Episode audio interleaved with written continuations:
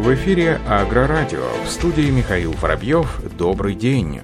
Никаких проблем с передвижением техники на весеннем севе в России нет, все урегулировано, об этом заявил первый заместитель министра сельского хозяйства России Джамбулат Хатуов. По его словам, такие проблемы были в первую нерабочую неделю, они были связаны с тем, что ряд предприятий был на выходных для передвижения и получения спецпроезда техники, в том числе и крупногабаритной, сейчас с Росавтодором все отлажено подчеркнул Джамбулат Хатуов. Говоря о проблемах с выездом техники на поля, Хатуов отметил, что они были связаны с тем, что в ряде регионов был введен пропускной режим, однако буквально в течение суток этот вопрос был урегулирован. Сейчас вся техника в полях, подчеркнул замминистра.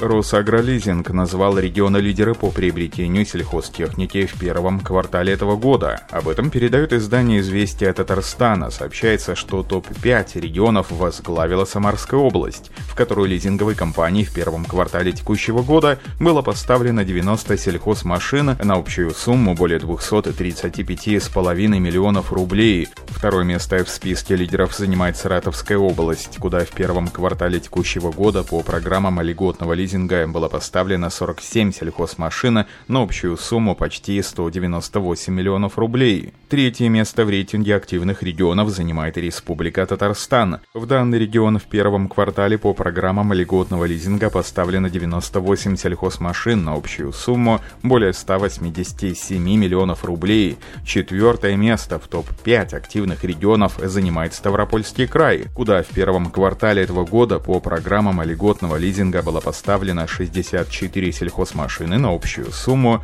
более 170 миллионов рублей. Замыкает пятерку регионов-лидеров Ростовская область. В этот регион за первый квартал по программам льготного лизинга поставлено 53 сельхозмашины на общую сумму более 170 миллионов рублей.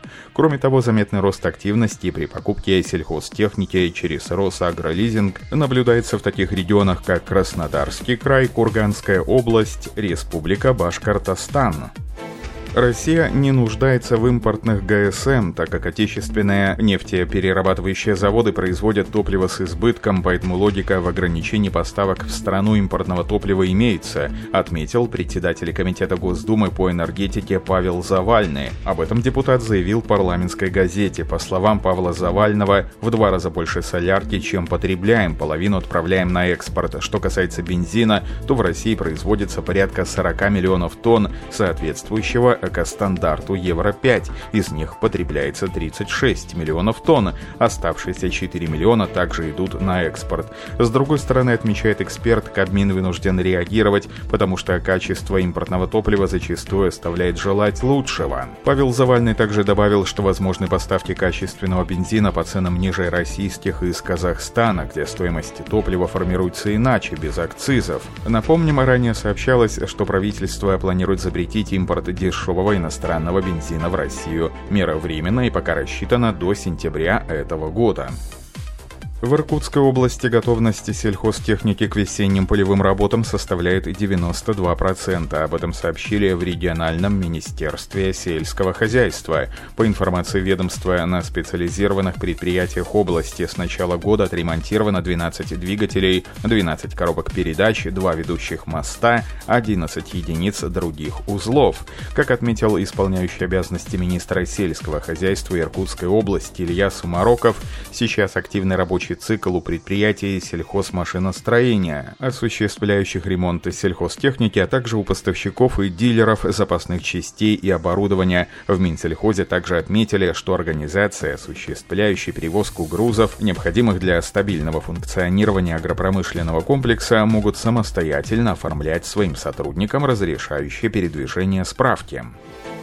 У российских производителей сельхозтехники при пандемии коронавируса растет объем заказов. На рост сельмаша говорят об увеличении примерно на 20%, информирует портал Вести.ру. При этом сообщается, что предприятию приходится функционировать с сокращенным числом сотрудников. До особого распоряжения главы региона часть коллектива отправили домой. На самоизоляцию предприятие отправило пожилых сотрудников, тех, кто страдает хроническими заболеваниями, а также тех, кому не с кем оставить детей рублей. Дома сидят 700 работников. Оставшиеся на производстве сотрудники обязаны строго соблюдать меры безопасности. Jelly Vigils Майс Дикерк совместная с Data Cadabra приняли участие в проекте Mohawk, который осуществляется по заказу одной из провинций Нидерландов. Об этом сообщает зарубежная СМИ. Суть проекта заключается в модернизации оборудования для обкашивания откосов путем установки над косилкой камеры датчиков. При этом конструкция машины и система навески остаются прежними. Камеры и датчики распознают посторонние предметы, что позволяет оперативно принимать решения о продолжении работ. В проекте участвуют участвует компания Data Cadabra, которая специализируется на анализе данных и использовании датчиков. Предполагаемое программное обеспечение можно использовать в режиме реального времени или заранее определить участки, где скашивание строго запрещено в целях сохранения флоры и фауны. Компания предоставит косилку с камерой и датчиками в мае, а ее тестирование запланировано на июнь.